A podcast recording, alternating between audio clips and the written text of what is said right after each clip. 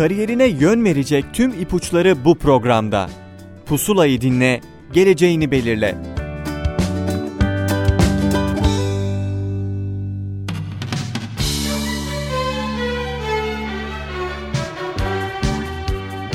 Merhaba sevgili dinleyenler, ben Adem Demirelli. Pusula'dan tüm dinleyicilerimize merhaba. Yaşar Üniversitesi bölümlerini tanıdığımız ve bölüm başkanlarının konuk olduğu programımızda bu hafta bize rehberlik edecek konuğumuz Yaşar Üniversitesi Uluslararası İlişkiler Bölüm Başkanı Doçent Doktor Sayın Emre İşeri. Bize evet. kısaca kendinizden bahseder misiniz acaba? Ben 1980 İstanbul doğumluyum. Lisansımı Bilkent Üniversitesi Siyaset Biliminde 2002'de tamamladıktan sonra e, iki tane yüksek lisans çalışmam oldu. Bir tanesi Marmara Üniversitesi Avrupa Birliği Enstitüsü'nde olmak üzere. Diğeri ise İngiltere'de Kent Üniversitesi'nde uluslararası çatışma analizi üzerine. Daha sonra doktora çalışmalarımı yine İngiltere'de Keele Üniversitesi'nde 2008'de tamamladım. Ondan sonra 2009'da yurda döndüm. 4 sene kadar İstanbul'da özel bir üniversitede çalıştıktan sonra 2013 itibariyle Yaşar Üniversitesi ailesine katıldım. Bu geçtiğimiz Eylül itibariyle ise bölüm başkanlığı görevini yürütüyorum. Yaşar Üniversitesi Uluslararası İlişkiler Bölümü ne zaman kuruldu ve şu ana kadar kaç mezun verdi? Bu da öğrenciler tarafından merak edilen Tabii. bir sorudur aslında. 2010 yılında kurulmuş bölüm. O zaman ben 2013 yılında katıldım bölüme. Şu ana kadar 3 dönem aslında mezun verildi. Bu Haziran itibariyle 4. dönem mezunlarımızı vereceğiz. Ve şu ana kadar toplam 69 öğrencimiz mezun olmuş durumda. Hala hazırda da işte yaklaşık 320 dolayında öğrencimiz mevcut. Peki hocam bir önümüzdeki eğitim öğretim yılı için belirlediğiniz kontenjan nedir? Ne kadarlık ee, bir öğrenci alım yapmayı düşünüyorsunuz? O, o işler biraz da biz 60 önerdik ama tabii çeşitli bunun tabii müzakereleri var. 60 gibi düşünüyoruz. Ama çeşitli faktörler mevcut ona göre belli olacak. Peki hocam şimdi e, bildiğiniz gibi her öğrenci, her insan her mesleği yapamayabilir. E, bu doğrultuda kişisel özelliklere sahip olması gerekir. Hı hı. Peki Yaşar Üniversitesi'nde uluslararası ilişkiler okumak isteyen bir öğrenci hangi özelliklere sahip olmalı sizce? İşin açıkçası bu soru için ben çok teşekkür ederim. Çünkü hakikaten farklı bölümlerin size iletişim alanındasınız. Farklı bölümlerin, farklı fakültelerin farklı vizyona sahip öğrencilere ihtiyacı var. Yani uyabileceği, karakterinin, kişiliğinin, gelecek planlarının uyuşabileceği bölümler farklı olabiliyor. Bizim bölüme gel- gelmeyi düşünen öğrencilerin öncelikle merak ediyor olması lazım. Yani dünyada, Türkiye'de siyasi, iktisadi, sosyal bu bütün bu etkileşimleri konusunda merak ediyor olması lazım. Aynı zamanda okumayı seviyor olması lazım. Yani bu merakını gidermek için ve içerisinde bir bir motivasyon olması lazım. Hakikaten bu böyle mi? Biraz böyle eleştirel hani görünenin ötesine geçme çabası olması, biraz böyle araştırmaya yönelik bir hani kendisinin bir eğilimi olması ve tabii yabancı dil, İngilizce artık günümüzde yabancı dil demek bile belki gereksiz. Çünkü yani kabul edelim etmeyelim İngilizce bilim dili ve bilim İngilizce üzerinden yürüyor ve İngilizce yani yabancı dile yönelik herhangi bir anksiyetelerinin, kaygılarının olmaması lazım. Çünkü hakikaten bir küresel düzeyde bir bilim yapılma çabası varsa bu dilin son derece iyi öğrenilmesi gerekiyor. Bizim de zaten bölümümüz İngilizce, %100 İngilizce bir bölüm. Onun yanında da belki sonradan sorarsınız ama biz ikinci bir yabancı dilde zorunlu tutuyoruz. Yani sırf İngilizce'de değil, takip ediyorsanız tabii gündemi. Değişik artık ülkelerden bahsediliyor. Doğu Asya'dan bahsediliyor. Bir iktisadi güç kaymasından bahsediliyor ve artık farklı farklı aktörler giderek önem kazanmaya başlıyor ve malumunuz Türkiye'de giderek o bölgeyle yakınlaşmakta. Bu bakımdan hani farklı bölge dillerinin işte Rusçaydı, Japoncasıydı falan gibi farklı farklı diller zaten e, dil bölümümüz öneriyor. O şekilde onlardan en azından bir tanesine belli bir yere kadar getirip sonra ileride e, öğrencilerin devam etmesini arzu ediyoruz. O bakımdan da zorunlu tutuyoruz. Peki hocam aslında adı üstünde Uluslararası İlişkiler bölümü benim de aslında kişisel olarak merak ettiğim mesleklerden bir tanesi. Bu bölümden mezun olan bir öğrenci mezun olduktan sonra hangi alanlarda çalışabilir? Ya da bu bölümden mezun olan bir öğrenci ne iş yapıyor hocam iş hayatında? Uluslararasının mesleki tanımı nedir? Ya için açıkçası bu soru için de teşekkür ederim. Çünkü bir bizim bölümün ismiyle ilgili bir aslında bir yerde sorun bu. Çünkü tam anlamıyla içini bilmeden dışarıdan bakıldığı zaman farklı kişiler farklı yerlere çekebiliyor. Kimileri işte sizin iletişim alanına çekebiliyor, halkla ilişkilerle karıştırılabiliyor. Kimisi işte daha çok uluslararası iktisat tarafına çekebiliyor. Kimi daha hukuk tarafına çekebiliyor.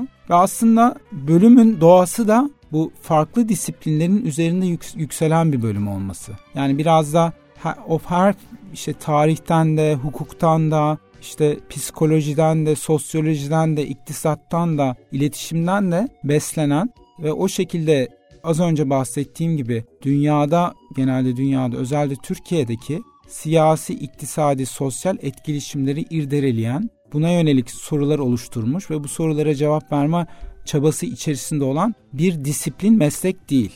İşin meslek boyutu daha farklı. Çünkü biraz bahsettiğim gibi anlaşıldığını tahmin ettiğim gibi bölümümüz çok farklı alanlarda, farklı e, konularda size e, öğrencilerine bilgi sunuyor ve bu bilgiyi öğrenciler günün sonunda nasıl harmanladıkları, özellikle hangi alana doğru yönlenecek oldukları, onların mesleki mesleğini belirleyecek olan temel unsur oluyor. Bu yönüyle yani bizim bölüm herhangi bir meslek vaat etmiyor. Tek vaat ettiği şey diplomalı, yabancı dil bilen, entelektüel olmayı vaat ediyor. Bunun ötesinde meslek, işin meslek tarafı tamamen ayrı bir konu. Hocam peki uluslararası ilişkiler bölümünü tercih eden bir öğrenci Yaşar Üniversitesi'nde evet. nasıl bir öğrenim hayatı karşısına çıkacak ve hangi dersleri alacak?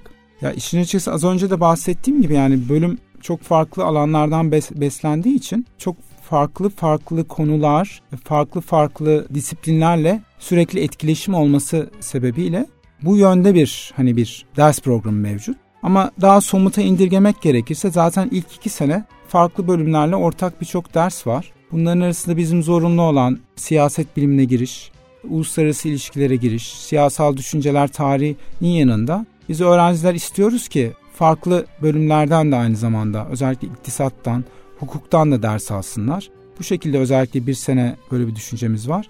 İkinci seneden itibaren biraz daha bölümle ilgili olabilecek dersler olmakla beraber yine farklı bölümlerden alabilmelerine imkan verecek bir müfredatımız mevcut. Bunun içerisinde işte e, diplomatik tarih dersiyle beraber onun yanında da gidiyor hukuktan uluslararası kamu hukuku gibi dersler de almalarını sağlık veriyoruz. Benim üzerimde olan bir özellikle siyasetle iktisadın etkileşimini vurguladığım bir siyasi iktisadi politika dersi, politika ekonomi dersi mevcut. Üçüncü sınıf itibariyle ise artık öğrencileri bizim dediğimiz şu, artık siz nereye yönlenecekseniz ona göre dersler seçin. Ve bu yönüyle de öğrencilere bizim zaten zorunlu derslerimiz gittikçe azalıyor. O nokta itibariyle öğrencileri bizim de tabii onay verdiğimiz en azından bölümün vizyonuna uygun olabilecek bir ders havuzumuz mevcut. O havuz ışığında öğrencileri yönlendiriyoruz. Öğrenciler de işte çok farklı yerlere yönlenebiliyorlar.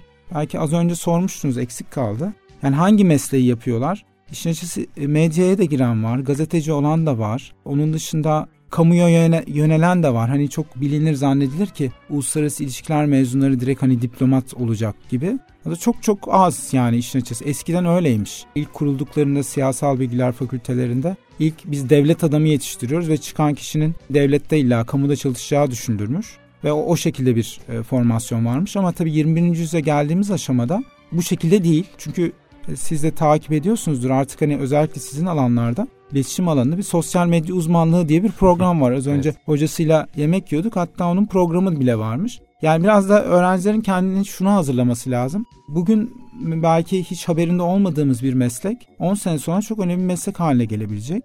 Ve o yönüyle de bizim bölümde zaten hani bütün güncel gelişmeleri takip eden, bu yönüyle de becerilerini geliştirme, işte analitik düşünmesi az önce bahsettim. Analitik düşünen, araştırmayı seven, sorgulayan, işte o becerileri zaten geliştirme çabasında olan bir bölüm. Zaten ders programı hani sırf hani monolog şeklinde değil, öğrencilerin sürekli olarak tartışması, ona göre ödevler, sunumlar yapması üzerine kurgulandığı için o yönüyle de hani öğrencilerimizin doğru yönlendirmelerle arzu ettikleri mesleklerde rekabetçi olacaklarına şüphem yok. Hocam sizin söylediklerinize ben ufak bir şey eklemek istiyorum aslında. Belki siz de katılırsınız. Yapılan bir araştırmaya göre işte eskiden İngiltere'de sadece 20-30 meslek dalı varken şu an günümüzde 20 binin üzerinde farklı meslek Tabii çok farklı dalı varmış. meslekler var. Bunlar sürekli değişiyor. Bir de çok detaya girmedim az önce. Yani artık tabii deniliyor ki kimileri 3. kimini 4. sanayi devriminde olduğumuzdan bahsediyor. Evet. Bu da ister istemez hani bir önceki sanayi devriminin ihtiyaçlarından farklı beceriler ihtiyacı olacak ve en büyük tabii otomasyon,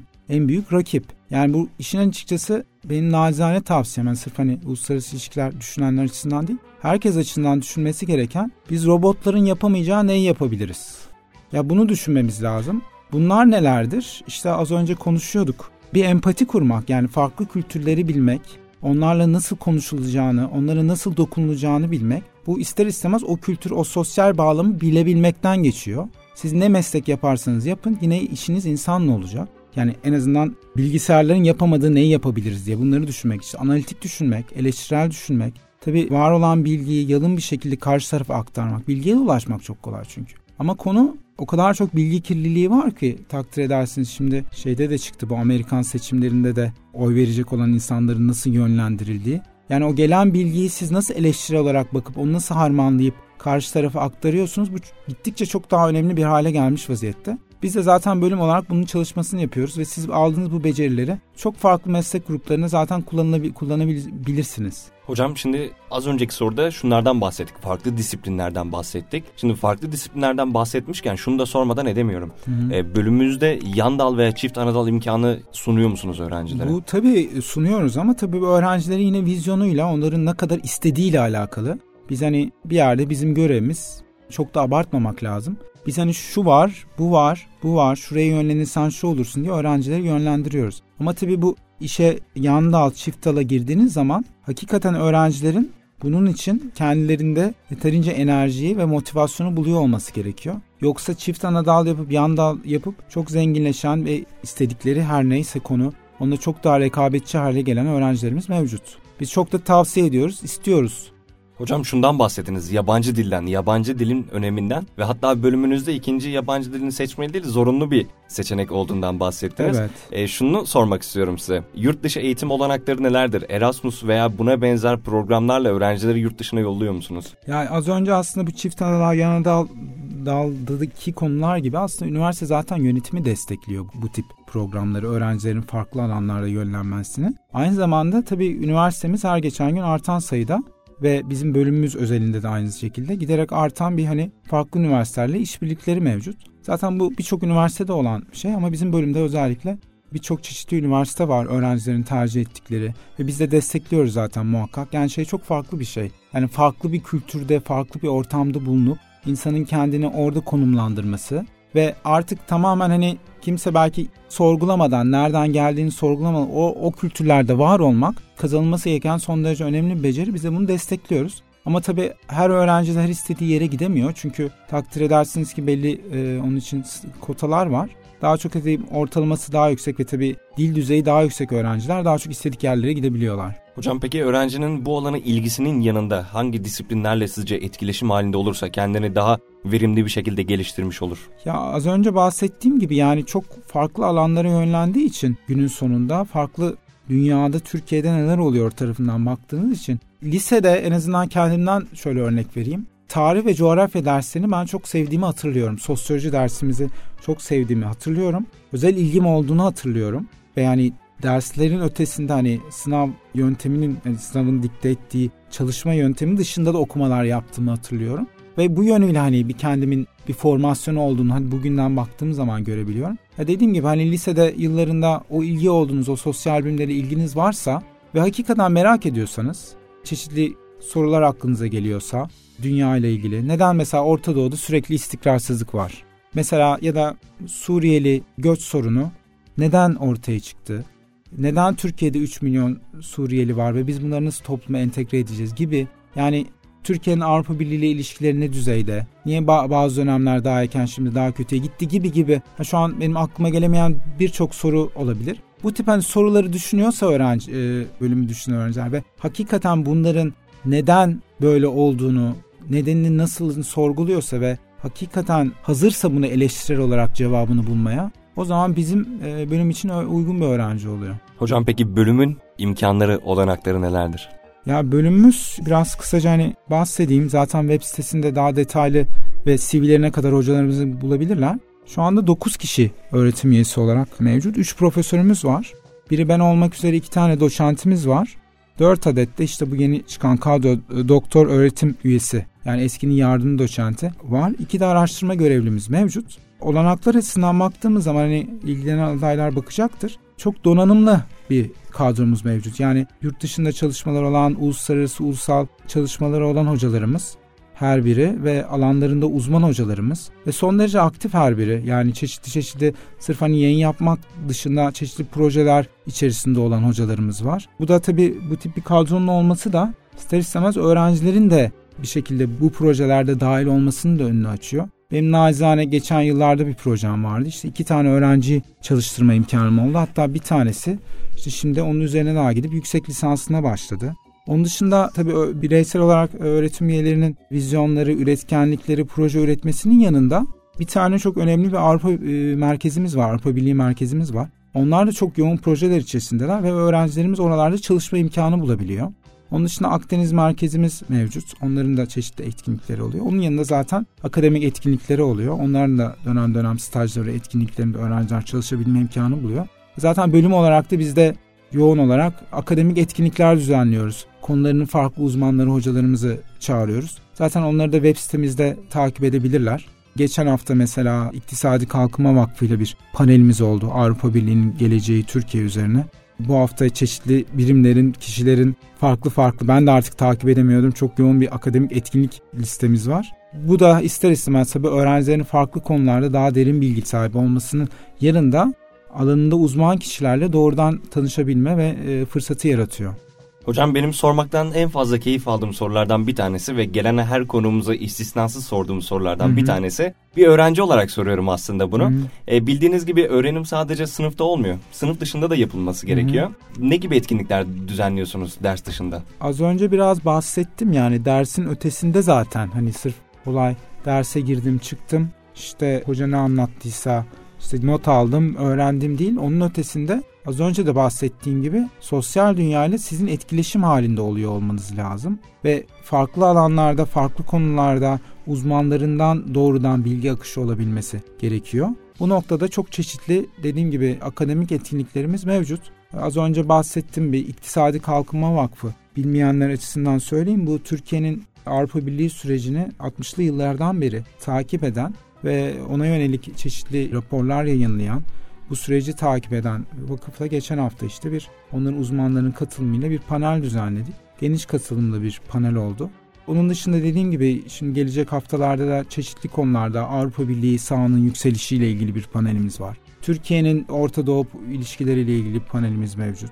Onun yanında işte Rusya ile ilgili Rusya'nın konusunda uzman bir hocamız gelecek. Yani farklı farklı konularda biz hani öğrencileri hep sürekli bilgilendirmeye yönelik kişileri ve uz için uzmanlarını çağırıp öğrencilerin farklı kişilerle e, tanışabilmesine ve bilgi hazinelerini arttırmalarına imkan vermeye çalışıyoruz. Hocam öğrencilerin e, sadece okul ortamında değil de iş hayatında da bir şeyleri görüp ve kendilerini geliştirmek açısından Tabii. staj imkanı sunuyor musunuz? Zorunlu mu bu ee, imkan ve isteğe bağlıysa stajı, da? Stajı zorunlu tutmuyoruz ama teşvik ediyoruz. Bunu nasıl yapıyoruz? Hani krediden düşme şeklinde. Yurt dışında yaparlarsa ona göre bir kredi. Yurt içinde yapılacak tabii onun belli standartları var. Bizim de uygun gördüğümüz kurumlar. Ama biz tabii kişisel bağlantılarımızla öğrencileri yönlendiriyoruz. Dışişleri Bakanlığı Stratejik Araştırmalar Merkezi'nde staj yapan öğrencilerimiz oldu. Avrupa Birliği Bakanlığı'nda keza öyle. Çeşitli bakanlıklarda yapanlar var. Bu şeyde TÜSİAD'la yakın işbirliğimiz var özellikle Brüksel'de. Orada staj yapanlar oldu. Holding bünyesinde staj yapanlar oldu. Yani biz yönlendirmeye çalışıyoruz ama yine bakıldığı zaman öğrenciler kendileri de tabii stajlar bulabiliyor ama tabii staj konusu biraz kişiye de özel. Az önce bahsettim. Bizim öğrencilerimiz çok farklı alanlara yönlenebiliyorlar. O bakımdan hani yapılan stajın da onunla paralel olması arzu ediliyor. Yoksa her isteyen öğrenciye de ben sonuçta Dışişleri Bakanlığı için referans vermiyorum, veremiyorum. Yani biraz amacı yönelik olması lazım. O yüzden 3. sınıf itibariyle sırf kendi, hani bizi bölüm düşünen öğrenciler için açısından değil, diğer öğrenciler açısından artık 3. sınıfta net ben yönelimini şuraya yapacağım şeklinde düşünüp ona göre bir derslerini seçmeleri ve ona göre staj yapmaları sağlık veriyorum. Hocam aslında sohbetimizin başında bundan biraz ufak bahsettiniz siz. Bu sorunun cevabını verdiniz biraz ama Hı-hı. öğrencilerimiz için biraz daha detaylandırmamız gerekirse bu bölümden mezun olan öğrenciler mezun olduktan sonra hangi alanlarda çalışabilirler? İşte az önce hani kısaca söyledim. Bizim aslında bölümün amacı çıkan mezunlar açısından amacı nasıl mezunlar istiyoruz? Entelektüel. Entelektüel ne demek?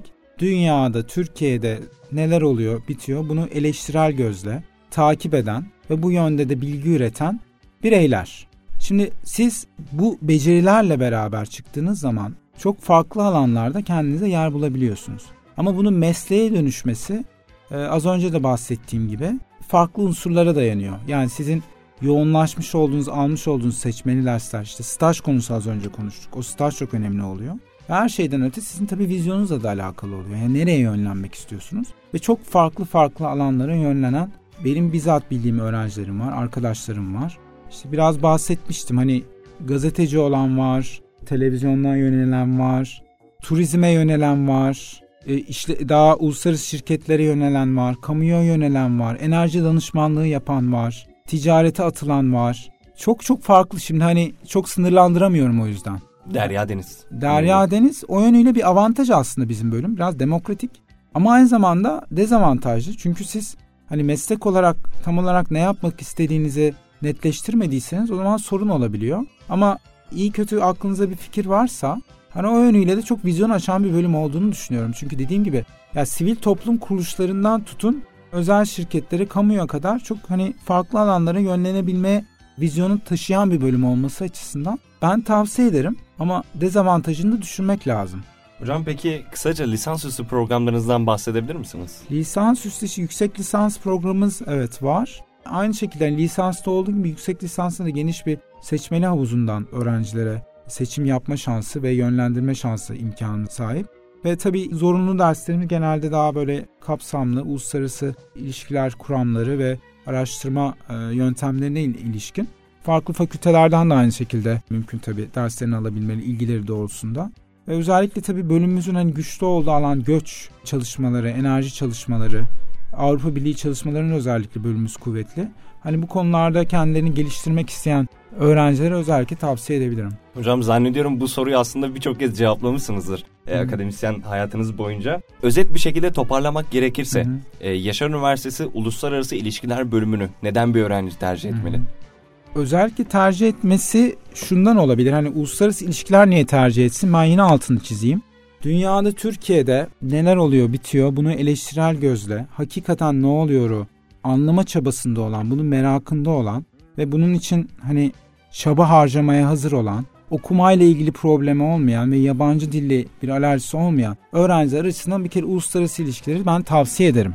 Özellikle bizim bölümü niye tavsiye ediyorsanız derseniz az önce söylediğim gibi genç ama aynı zamanda çok deneyimli bir bölümümüz. Yani bunu zaten hani hocalarımızın derin bahsetmek istemem ama bakıldığı zaman hakikaten Türkiye'de hatta e, dünyada önemli çalışmalara sahip hocalarımız ve çok aktif projelere sahip hocalarımız var. Aynı zamanda az önce bahsettiğim gibi merkezlerimiz var bölümün altında. Onlar da yoğun şekilde proje yapıyorlar ve öğrencileri bunlarla çok farklı vizyonlar katan ve onların çalışma imkanı ve ileride de hayatlarında yardımcı olabilmeleri açısından önemli. Onun dışında ekleyebileceğim yurt dışı bağlantılarımızın giderek artmış olması, artarak devam ediyor olması bir artı. Onun dışında hani çok akademik etkinliklerin olduğu bir ünivers şey, yani üniversite zaten öyle. Bizim bölüm özelinde de çok ciddi hani farklı alanlardan hocalarımızın gelip hani seminerler verdiği son derece hani yani ders dışında da etkinliklerin yoğun olduğu bir bölüm.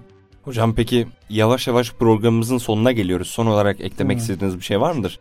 Son olarak eklemek istediğim yine hani toparlamak için bakıldığı zaman uluslararası ilişkiler bölümünü özellikle seç, seçmeyi düşünen öğrencilere az önce bahsettiğim gibi çok farklı yelpazede, çok farklı disiplinlerden beslenen bir bölüm olduğunun altını çizmek. Bu bölümden çıkan bir kişinin eski zamanlarda olduğu gibi hani sor, söylenirmiş ya ne çıkacaksın evladım? Böyle bir şey değil. Yani bölümümüz bir yerde de aslında bu yönüyle de 21. yüzyılın daha beceri odaklı insan gücünün ihtiyacını karşılama yönünde bir kurgusu mevcut. Daha çok beceri ve dünya Türkiye biraz sorgulama, analitik düşünme, yabancı yalın bir şekilde karşı tarafa aktarma, empati kurma gibi e, makinelerin yapamayacağı ne varsa biz hani öğrencilere sosyal olarak onu aşılamaya çalışıyoruz. Ve amacımız da hani diplomalı entelektüel yetiştirmek ve bu entelektüel bireylerin tabi hangi mesleklere yöneleceği ni biz hani kestiremiyoruz çünkü herkesin kendi bir karakteri, vizyonu ve dünya algısı var. Biz ama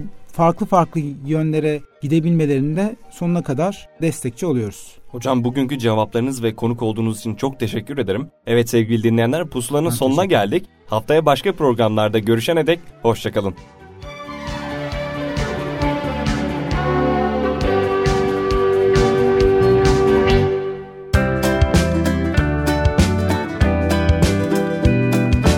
Kariyerine yön verecek tüm ipuçları bu programda. Pusulayı dinle, geleceğini belirle.